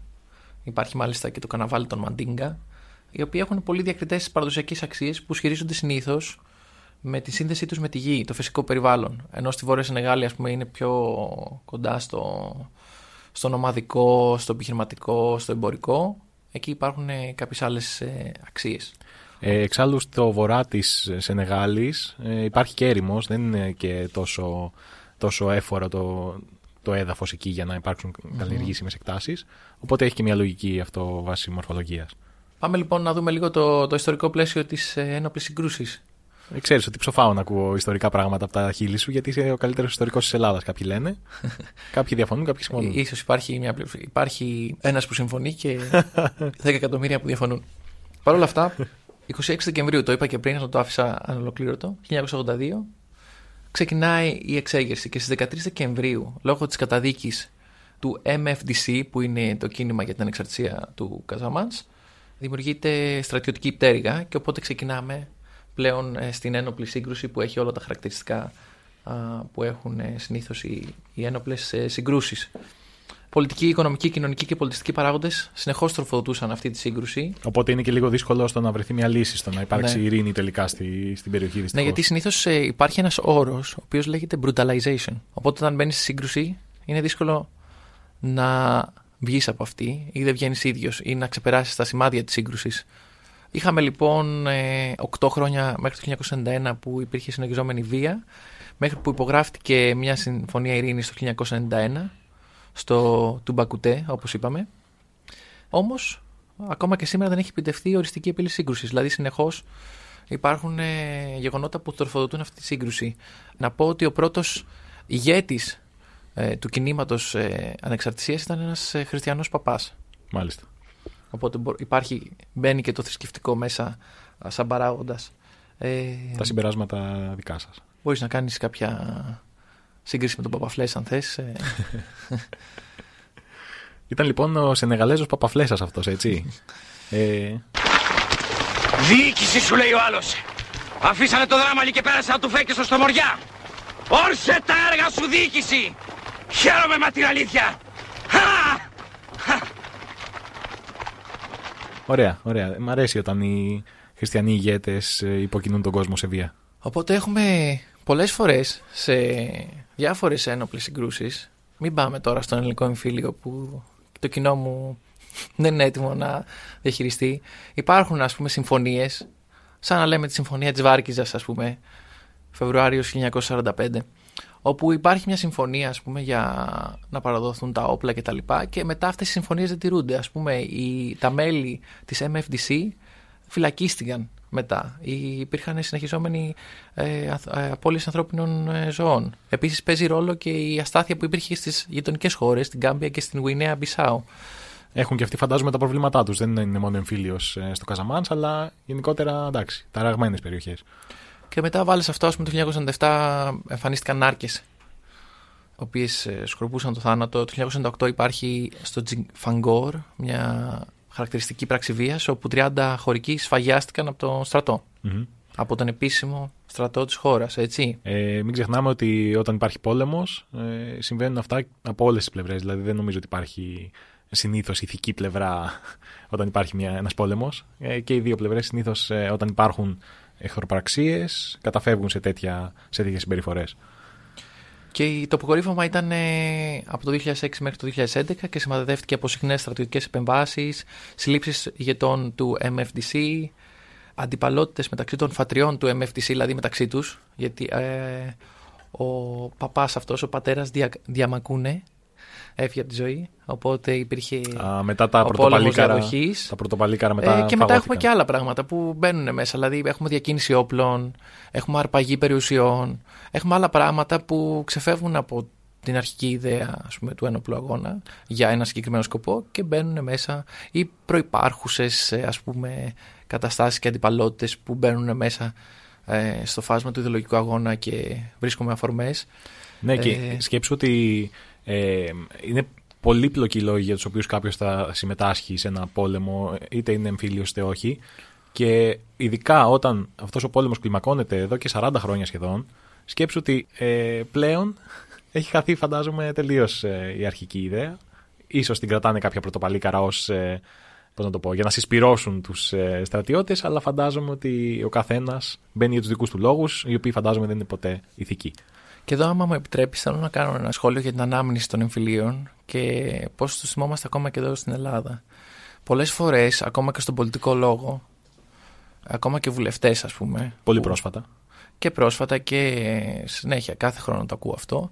Επικαλούνται τον εμφύλιο, επικαλούνται τους παππούδες τους, επικαλούνται το καλό και το κακό. Δηλαδή, υπάρχει ένας καλός, ένας κακός και μέσα από αυτό το πρίσμα μπορείς να εξηγήσεις τα πάντα. Εμένα, ας πούμε, η- ο στρατός σκότωσε ή βίασε την αδερφή του παππού μου ε, που ήταν κομμουνίστρια. Ή οι κομμουνιστές κάναν αυτό. Και όλο αυτό χαρακτηρίζει μια ολόκληρη ομάδα. Είτε είναι ε, η μία πλευρά είτε είναι η άλλη. Οπότε ποτέ δεν μπαίνουμε λίγο να σκεφτούμε πώς δημιουργήθηκε ο εμφύλιος στην Ελλάδα, ποια ήταν η- η επίδραση για άλλη μια φορά των Βρετανών ώστε να δημιουργήσουν αυτή την διχόνοια ποια ήταν ε, η- το παγκόσμιο ε, γίγνεσθε εκείνη την εποχή. Ήταν η επαρχή του ψυχρού πολέμου, ας πούμε. Και θέλουμε απλά, μπορούμε να εξηγήσουμε την ιστορική πραγματικότητα μόνο από το τι μας είπε ο παππούς μας και τι μας είπε η γιαγιά μας. Το οποίο συναισθηματικά κουβαλάει ένα μεγάλο φορτίο και είναι δύσκολο να το αποτινάξεις αυτό.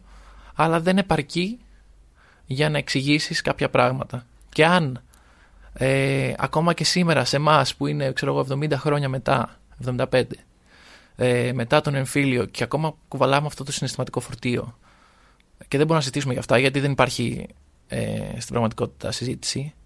Ε, υπάρχει αυτό το ηθικό πλεονέκτημα ότι εγώ ήμουνα στο Βίτσι και ο παππούς μου ήταν στο Βίτσι, ο πατέρας μου ή ο πατέρας μου ήταν στο βουνό και ξέρεις ε, πώς, πόσο δύσκολο είναι σε μια- έναν εμφύλιο πόλεμο όπως στη Σενεγάλη όπου Υπάρχει ακόμα αυτή η σύγκρουση. υπάρχει αυτή η σύγκρουση. Μμμ.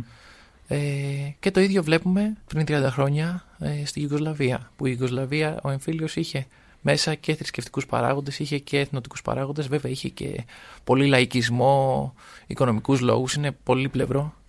Αλλά αυτή η μανία της βίας ε, μπορούμε να την εξηγήσουμε μέσα από ένα κείμενο που είχαμε δημοσιεύσει πριν από κάποιο καιρό στο παράτηρο και το οποίο με πολύ ευγένεια δέχτηκε ο, ο γνωστός σκηνοθέτης του θέατρου Τόπος Αλλού, ε, Νικόλας Καμτσής, να φυγηθεί για μας. Για να το ακούσουμε. Αδερφέ μου, αδερφέ μου, έμενες στο απέναντι σπίτι, μαζί μεγαλώσαμε. Μαμά σου όταν ερχόμουν ε, έφτιαχνε μακαρόνια με κύμα το αγαπημένο μου φαγητό για να με ευχαριστήσει. Παιδικά χρόνια εφηβεία, τα πρώτα σκυρτήματα, οι πρώτες μας εμπειρίες και οι πρώτες επιτυχίες.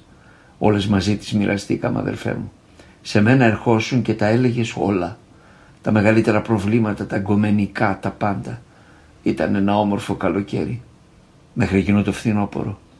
Ήταν το φθινόπωρο που άλλαξαν όλα αδερφέ μου. Όταν σταμάτησες να με λες αδερφό, αδερφέ μου. Μας κέρδισε η παράνοια. Πόσους άλλους έχει παρασύρει αυτή η δύναμη, πόσους αδερφικούς φίλους έχει χωρίσει, πόσα σπίτια έχει ξεκληρίσει. Εκείνο το φθινόπωρο έπιασες στο όπλο με σκοπό να ξεκληρίσεις ότι ήταν αντίθετο, εθνολογικά, θρησκευτικά, ιδεολογικά, παράτερο από σένα. Μέχρι εκείνο το καλοκαίρι ήμασταν αδέρφια. Τώρα μπήκες στο σπίτι, μας απείλησες, μας είπες ότι αν δεν ξεκουμπιστούμε να φύγουμε έχεις κι άλλους τρόπους να επιβάλλεις τη θέλησή σου. Τότε έχασα τη λογική μου. Χειμώνας, αδερφέ μου. Κάθε συνέστημα έχει παγώσει. Πήρα ένα μαχαίρι και μπήκα στο σπίτι σου με σκοπό να σε σκοτώσω εκεί, μπροστά σε όλη την οικογένειά σου. Μου. Δεν τα κατάφερα. Η μάνα σου μπήκε ανάμεσά μας για να μας χωρίσει, να μας αποτρέψει από αυτή την παράνοια. Εσύ είσαι στα αδέρφια φώναζε. Το μαχαίρι βρήκε τη μάνα σου. Έπεσε νεκρή, στην κουζίνα το φαγητό ήταν σερβιρισμένο. Μακαρόνια με κοιμά. Κι ήταν χειμώνας βαρύς. Την επόμενη φορά που θα σε έβλεπα θα ήταν και η τελευταία. Κρατούσες μια χειροβομβίδα. Το τελευταίο που μου είπες, ψόφα. Μπήκες μέσα τυφλωμένος από μίσος και μας σκότωσες όλους. Μαζί ανατινάχτηκες κι εσύ. Δεν σε ενδιέφερε να ζήσεις. Το μόνο που σε ενδιέφερε ήταν να πάρεις και εμένα μαζί σου. Οι παντογνώστες εξηγούσαν ότι αυτός ο εμφύλιος που μας έκανε παρελθόν αδερφέ μου μπορεί να εξηγηθεί γιατί στην περιοχή υπήρχαν διάσπαρτες εθνότητες, θρησκείες, ιδεολογίες και η μία πλευρά έδειξε αποσχιστικές τάσεις. Αυτά είπαν. Και μετά ήρθαν και μας βορβάδισαν όλους μαζί για να μας σώσουν. Τι να εξηγηθεί ρε παπάρες. Εγώ και εσύ μεγάλωσαμε σαν αδέρφια. Μας βάλαν στα στρατόπεδα. Αδερφέ μου. Και εμείς οι μαλάκες πέσαμε στην παγίδα τους. Εξηγείται η τρέλα. Χάσαμε τη ζωή μας και τώρα μας λένε ήρωες. Το κάθε στρατόπεδο δημιουργεί ήρωες αδερφέ μου αλλά νιώθεις τα αλήθεια ήρωας. Εγώ νιώθω περισσότερο θύμα. Χάσαμε αδερφέ μου, χάσαμε τη φιλία μας, την οικογένειά μας, τη ζωή μας για ένα ψέμα. Αδερφέ μου, πέρασαν τόσα χρόνια και πήρα πρώτη φορά το θάρρος να σου μιλήσω.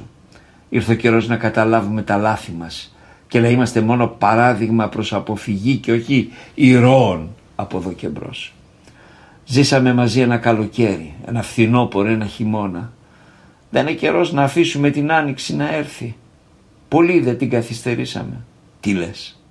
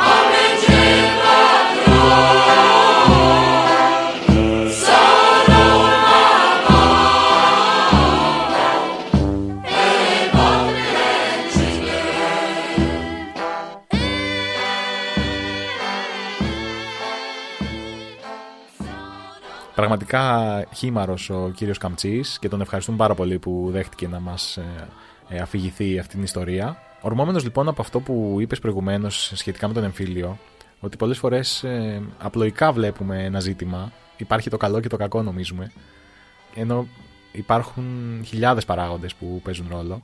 Ε, είναι ένα από τα κύρια χαρακτηριστικά του πώ ο άνθρωπος βλέπει το, τον κόσμο. Είναι το πιο εύκολο πράγμα για να μπορέσεις να πορευτείς και να καταλάβεις τι συμβαίνει γύρω σου, να το απλουστεύσεις, να το υπεραπλουστεύσεις και να πεις άσπρο μαύρο, καλό κακό, άντρας γυναίκα. Και έτσι λοιπόν καταλήγουμε κι εμείς ε, ως πολιτισμός να μπαίνουμε σε αυτές τις, ε, να χρησιμοποιούμε αυτά τα κουτάκια για να εξηγήσουμε τον κόσμο. Και το κουτάκι άντρα-γυναίκα είναι ένας από τους λόγους ε, για τους οποίους η έμφυλη βία είναι τόσο διαδεδομένη. Δεν αναγνωρίζει ο κόσμος ότι δεν υπάρχει αυτό, ότι είναι ένα, είναι ένα, ένα φάσμα όλο αυτό. Δεν μπορούμε να, να δώσουμε, να διαχωρίσουμε όλους τους ανθρώπους οι οποίοι έχουν δικά τους χαρακτηριστικά κτλ. κτλ να τους διαχωρίσουμε σε δύο κατηγορίες μονάχα. Το φύλλο λοιπόν, πέρα από τα γεννητικά όργανα, τις ορμόνες και όλα αυτά, είναι και κάποια άλλα πράγματα τα οποία δεν μπορούμε να τα αναγνωρίσουμε ως άνθρωποι, δυστυχώς και γίνεται ακόμα συζήτηση γι' αυτό. Πάνω σε αυτό όμως, πιστεύω ότι θα ήταν πάρα πολύ ενδιαφέρον να δούμε και τις επιπτώσεις μιας κοινωνίας η οποία δεν είναι ειρηνική. Δηλαδή, όταν έχουμε έναν εμφύλιο πόλεμο, φαντάζομαι ότι τα θύματα της έμφυλης βίας είναι ακόμα περισσότερα από το αν βρισκόμασταν σε μια ας πούμε ειρηνική κοινωνία. Έτσι δεν είναι; Ναι, και θεωρώ ότι υπάρχει άμεση μορφή η εκδήλωση της βίας και υπάρχει και η έμεση, δηλαδή το, η όλη δομή μιας κοινωνίας και ποια είναι τα μακροχρόνια προβλήματα που αυτή δημιουργεί ε, και σε γυναίκες και, και σε παιδιά. Για άλλη μια φορά, αυτό που προσπαθούμε σε αυτό το podcast ε, σήμερα είναι να μεταφέρουμε και όλα τις εμπειρίες της πλατφόρμας γυναικών για την ειρήνη του Καζαμάνς. Plateforme de femmes pour la paix en Casamance. Ουλαλά, magnifique. ε, οι οποίοι με πολλή ευγένεια μοιράστηκαν μαζί μας αυτές τις εμπειρίες και μοιράστηκαν μαζί μας και αφηγήσεις ανθρώπων οι οποίοι έχουν υποστεί τη βία και θα ακούσουμε σε λίγο με την ευγενική αφήγηση φίλων μας οι οποίοι ε, κάνουν αυτή την αφήγηση. Ευχαριστούμε πάρα πολύ λοιπόν ε, όλους τους ανθρώπους που μας έκαναν την τιμή να αφηγηθούν ε, αυτές τις προτάσεις. Οπότε θέλουμε να μπλέξουμε λίγο όντως αυτές τις επιπτώσεις μαζί με τις αφηγήσεις των ανθρώπων, οι οποίες έχουν μεταφραστεί στα ελληνικά για να πάρουμε μια εικόνα του τι συμβαίνει.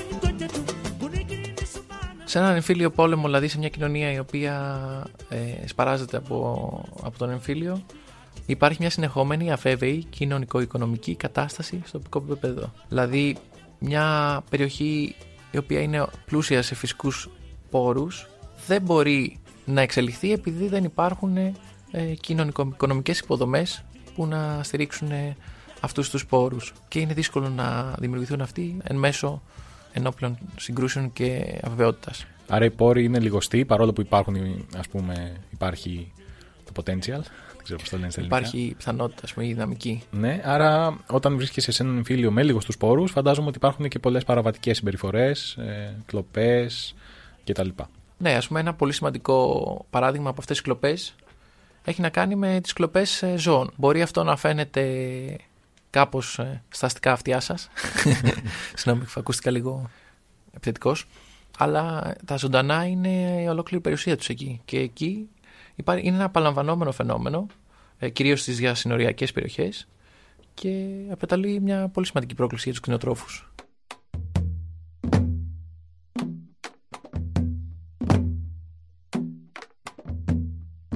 Με τα σκηνιά που χρησιμοποιούν για να φέρουν νερό από τη γούρνα, έδεσαν κάποιους νεαρούς βοσκούς γύρω από φίνικες. Εκεί σκότωσαν και τον άνδρα μου για να του πάρουν τα ζώα. Μια άλλη ε, επίπτωση είναι ότι υπάρχουν συνεχείς συγκρούσεις για την κατοχή γης, υπάρχουν εκτοπίσεις πληθυσμών ε, και μετανάστευση. Το βλέπουμε στο Καζαμάνς, ε, υπάρχει μια συνεχή και ανασφάλεια που οδηγεί σε μετακινήσεις πληθυσμών που δεν θέλουν προφανώς να βρίσκονται ανάμεσα στις συγκρούσεις ή που εξαναγκάζονται να φύγουν ή που τους αρπάζεται η γη και αυτό είναι κάτι το οποίο το βλέπαμε πάλι σε πολλούς εμφυλίους, στο παράδειγμα του ελληνικού εμφυλίου όπου πολλά κομμάτια της επαρχίας είχαν ερημώσει, πολλοί άνθρωποι ε, πήγαν προς μεγάλες πόλεις, εκεί ξεκινάει και το φαινόμενο της αστικοποίησης ας πούμε στην Ελλάδα ή πολλοί άνθρωποι έφυγαν για το εξωτερικό. Ε, οπότε μπορείτε να καταλάβετε πώς μπορεί να νιώθει ένας άνθρωπος σε μια τέτοια κατάσταση.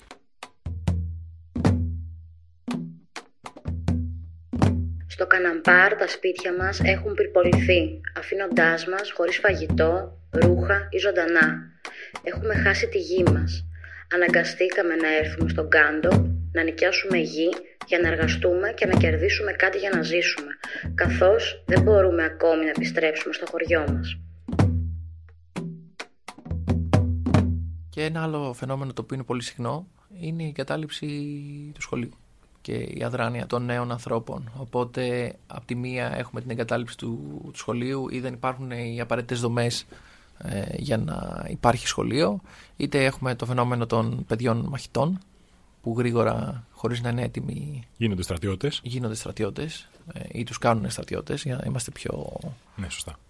ορθοί. Και αν η παιδεία είναι ο τρόπος για να μπορέσουμε να οικοδομήσουμε μια καλύτερη κοινωνία, αυτή η αστάθεια στερεί από τη νεολαία και τις ευκαιρίες και τον τρόπο για να επιτευχθεί αυτό. Όταν δεν μπορείς να πας στο σχολείο επειδή ο δρόμος είναι επικίνδυνος, είναι δύσκολα τα πράγματα.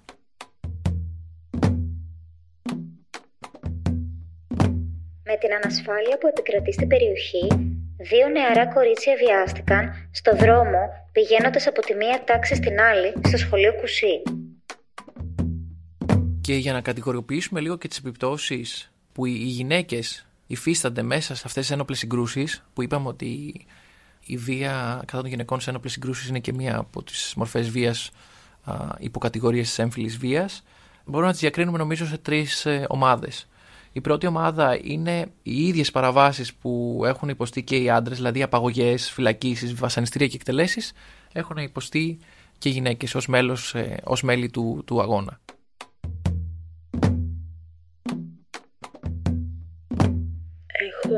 Πάρα πολλά πράγματα για να αφηγηθώ. Αδύνατο να τα πω όλα σε μια μέρα. Ένας επαναστάτης με απήγαγε για μια ολόκληρη μέρα και με οδήγησε στο δάσος. Περπατάγαμε όλη μέρα. Τελικά, χάρη στην έρευνα που έκαναν οι φίλοι μου, οι οποίοι με αναζητούσαν παντού, με βρήκε ένας στρατιώτης. Εκείνος αντάλλαξε πυροβολισμούς με τον απαγωγέα μου. Θυμάμαι τις σφαίρες να περνάνε ξεστά από πάνω μου, καθώς ήμουν ξαπλωμένη με την κοιλιά μου στο χώμα, για να μην χτυπηθώ. Η δεύτερη κατηγορία είναι οι σοβαρές επιθέσεις που έχουν δεχτεί λόγω της ιδιότητάς του ως ε, γυναίκες. Δηλαδή, βιασμοί, παρενοχλήσεις, εξευτελισμοί, αναγκαστικές αμβλώσεις. Και όπως αναφέρουν ε, από την πλατφόρμα ότι σε πολλά χωριά είναι τα έμεσα θύματα ως μητέρες, ως ε, κόρες, ως σύζυγοι και αναγκάζονται να στηρίξουν ε, ας πούμε, τον οικογενειό τους απολύτως μόνες τους, χωρίς καμία υποστήριξη εξαιτία του λόγου ότι οι άντρες τους μπορεί να έχουν σκοτωθεί, ας πούμε, ή να έχουν ενταχθεί σε ένοπλη εξέγερση και να ζουν στο μπούς που λένε, που είναι τα, στα δάση. Αυτές οι πράξεις εναντίον των γυναικών είναι φαινόμενο τόσο από το στρατό όσο και από το MFDC οι οποίοι συστηματικά διαπράττουν πράξεις βίας ή εκβιασμών κυρίως απέναντι σε γυναίκες.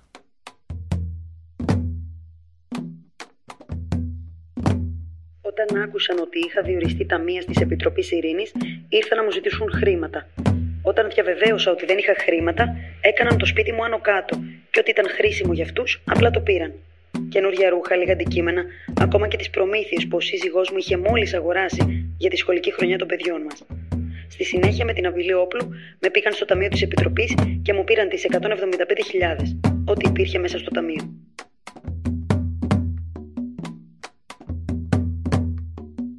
Ε, όλες αυτές λοιπόν οι καταστάσεις, οι συμπεριφορές απέναντι σε γυναίκες δεν είναι μόνο τα, οι σωματικές επιπτώσεις που, που έχουν, οι οποίες δεν είναι και αμελητές προφανώς, όμως σύμφωνα με πάρα πολλές έρευνες οι πιο μακροπρόθεσμες επιπτώσεις της έμφυλης βίας είναι ψυχολογικές και δεν είναι καθόλου αμελητές. Δημιουργούν δηλαδή ουλές οι οποίες δεν γιατρεύονται ποτέ και όχι μόνο στις ίδιες γυναίκες, αλλά και στα παιδιά που μπορεί να είναι παρόντες σε τέτοια περιστατικά. Η πιο σημαντική επίπτωση, ψυχολογική επίπτωση, είναι ε, η διαταραχή μετατραυματικού στρες, το γνωστό PTSD, το οποίο ίσως ε, ίσως είναι γνωστό λόγω των πολλών ταινιών, ας πούμε, βετεράνους ε, στην Αμερική που γυρνάνε από τον πόλεμο και έχουν όλα αυτά τα, ε, όλα αυτά τα συμπτώματα.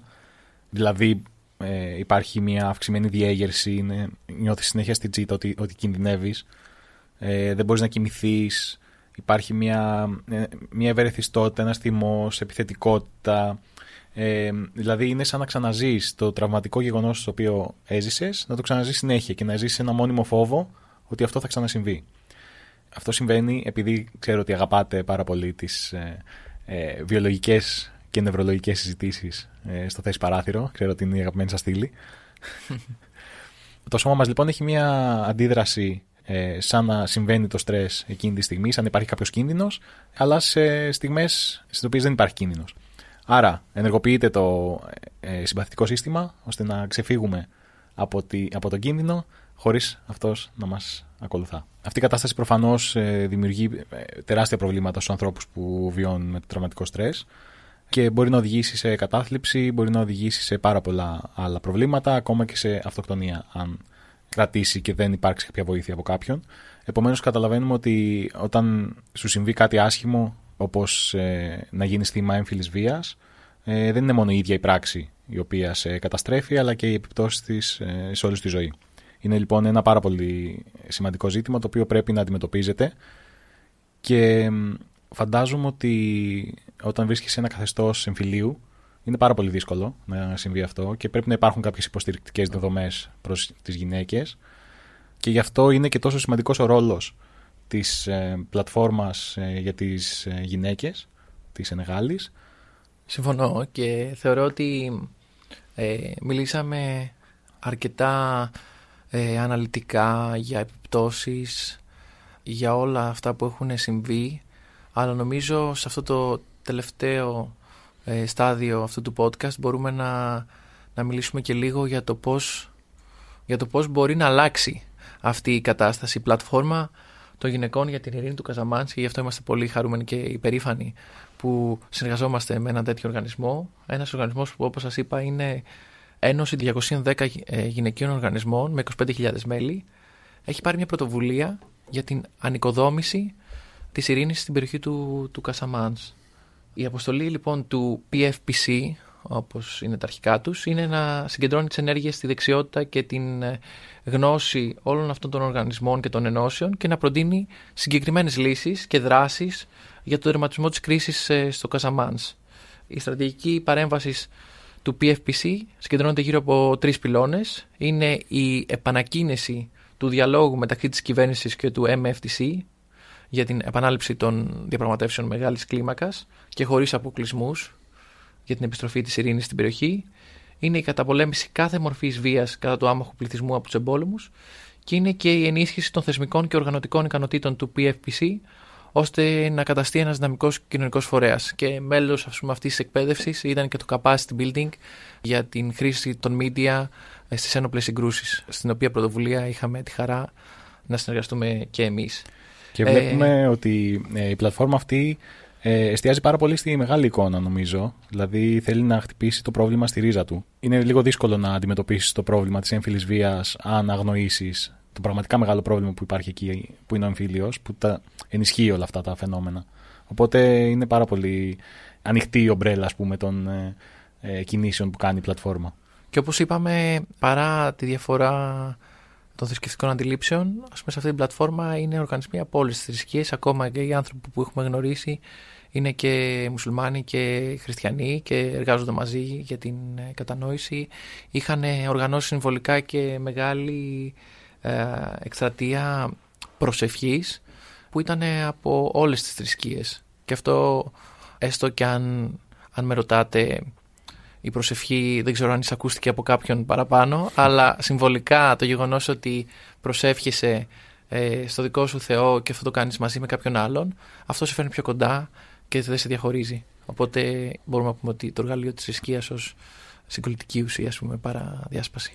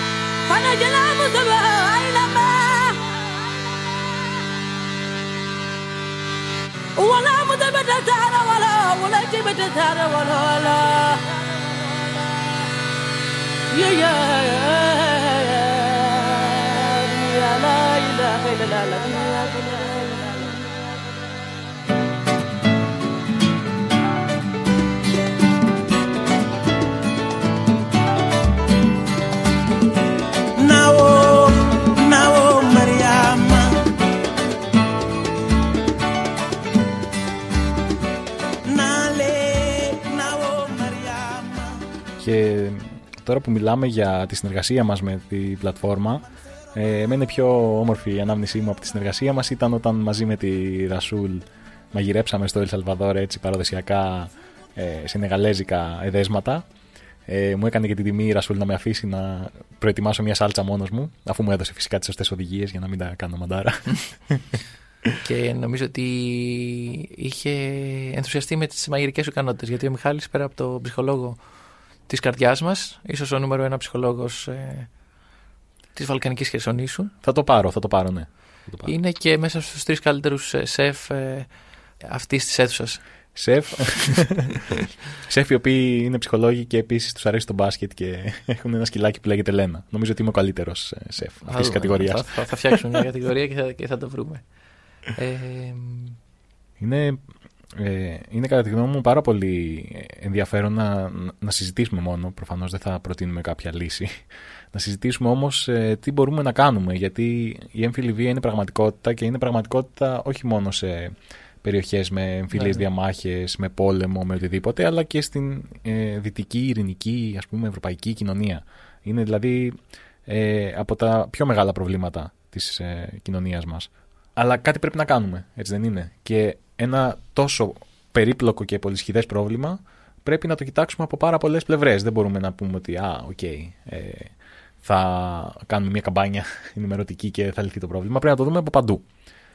Ε, νομίζω στην Ελλάδα ειδικά ακούμε κάθε εβδομάδα περιπτώσεις ε, γυναικοκτονιών και αυτό που εντοπίζω εγώ είναι μεγάλο έλλειμμα παιδείας και ενσυναίσθησης τόσο προφανώς ε, στους ανθρώπους που ασκούν ε, αυτή τη βία αλλά όσο και στην κοινωνία. Πολλές φορές η δικαιολογία ας πούμε σε έναν βιασμό μετατοπίζεται στην πλευρά του θύματος. Δηλαδή γιατί βιάστηκε, γιατί φορούσε προκλητικά ρούχα, γιατί αυτό, γιατί ο, το άλλο. Και ο άντρας είχε. δικαιολογείται για αυτό το λόγο. Ναι, Ε, ότι ας πούμε εκείνη τον προκάλεσε και ότι ο άντρας, ε, αν η γυναίκα ήταν ντυμένη ας πούμε με πιο σεμνά, ε, ορθόδοξα ρούχα, ας το πούμε έτσι, ε, δεν θα είχε συμβεί αυτό.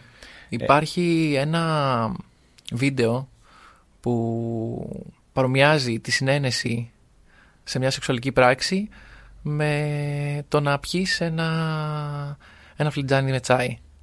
Και λέει, ας πούμε, ότι αν κάποιος σου προσφέρει ένα φλιτζάνι τσάι και εσύ πεις όχι, δεν θα του δώσεις το τσάι. Ή άμα σου πει έχει κάτι μπορεί να το σκέφτομαι, αλλά μετά να πεις όχι, πάλι δεν θα του προσφέρεις το τσάι. Ή αν έχει. Δεν θα το, δεν θα το ποτίσει με το ζόρι Δεν τσάι. θα το ποτίσει με το ζόρι τσάι. Ή αν κοιμάται.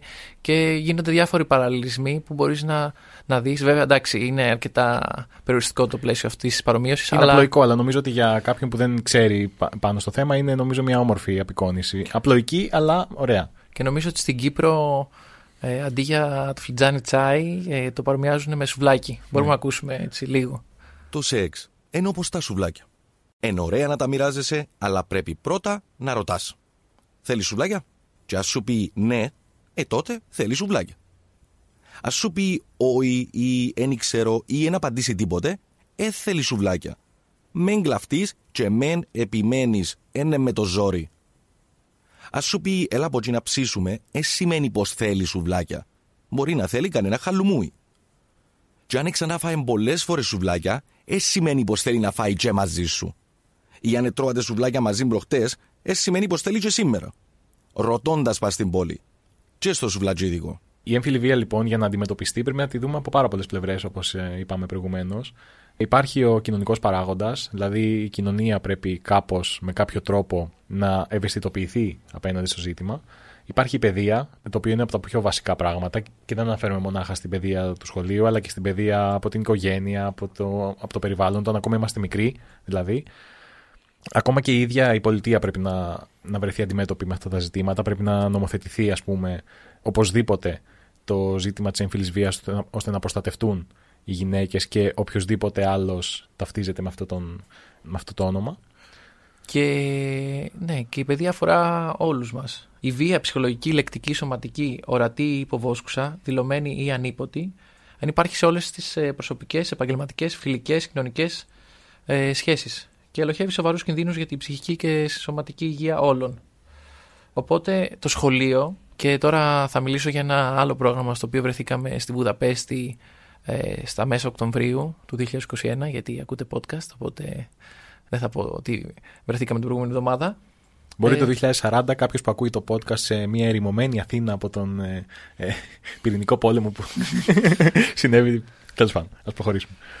Ε, οπότε το σχολείο οφείλει να είναι ένας γόνιμος χώρος ενσυναίσθησης, διαμόρφωσης ελεύθερης και κριτικής σκέψης, όπου οι σημερινοί μαθητές και αυριανοί πολίτες θα είναι ικανοί και προετοιμασμένοι να διαμορφώσουν διαπροσωπικές σχέσεις απαλλαγμένες από κάθε μορφή βίας αλλά και σε κάθε περίπτωση να μπορούν να αναγνωρίζουν. Γιατί είναι δύσκολο κάποιες φορές να αναγνωρίσεις τη βία ή να έχεις την αισθηματική νοημοσύνη να την αντιμετωπίσεις. Δηλαδή, ε, αυτό συμβαίνει και με τη βία και συμβαίνει και με τα διάφορα κοινωνικά πρότυπα που κουβαλάμε. Δηλαδή, ακόμα και εγώ και δεν ξέρω αν είσαι και εσύ, πολλές φορές ε, κουβαλάμε πρότυπα κοινωνικά, το πώς ε, μπορεί να εκφραστεί μια γυναίκα, ένας άντρας, και ιδιαίτερα στα θέματα τα οποία είναι πιο ταμπού όπως τα σεξουαλικά ας πούμε.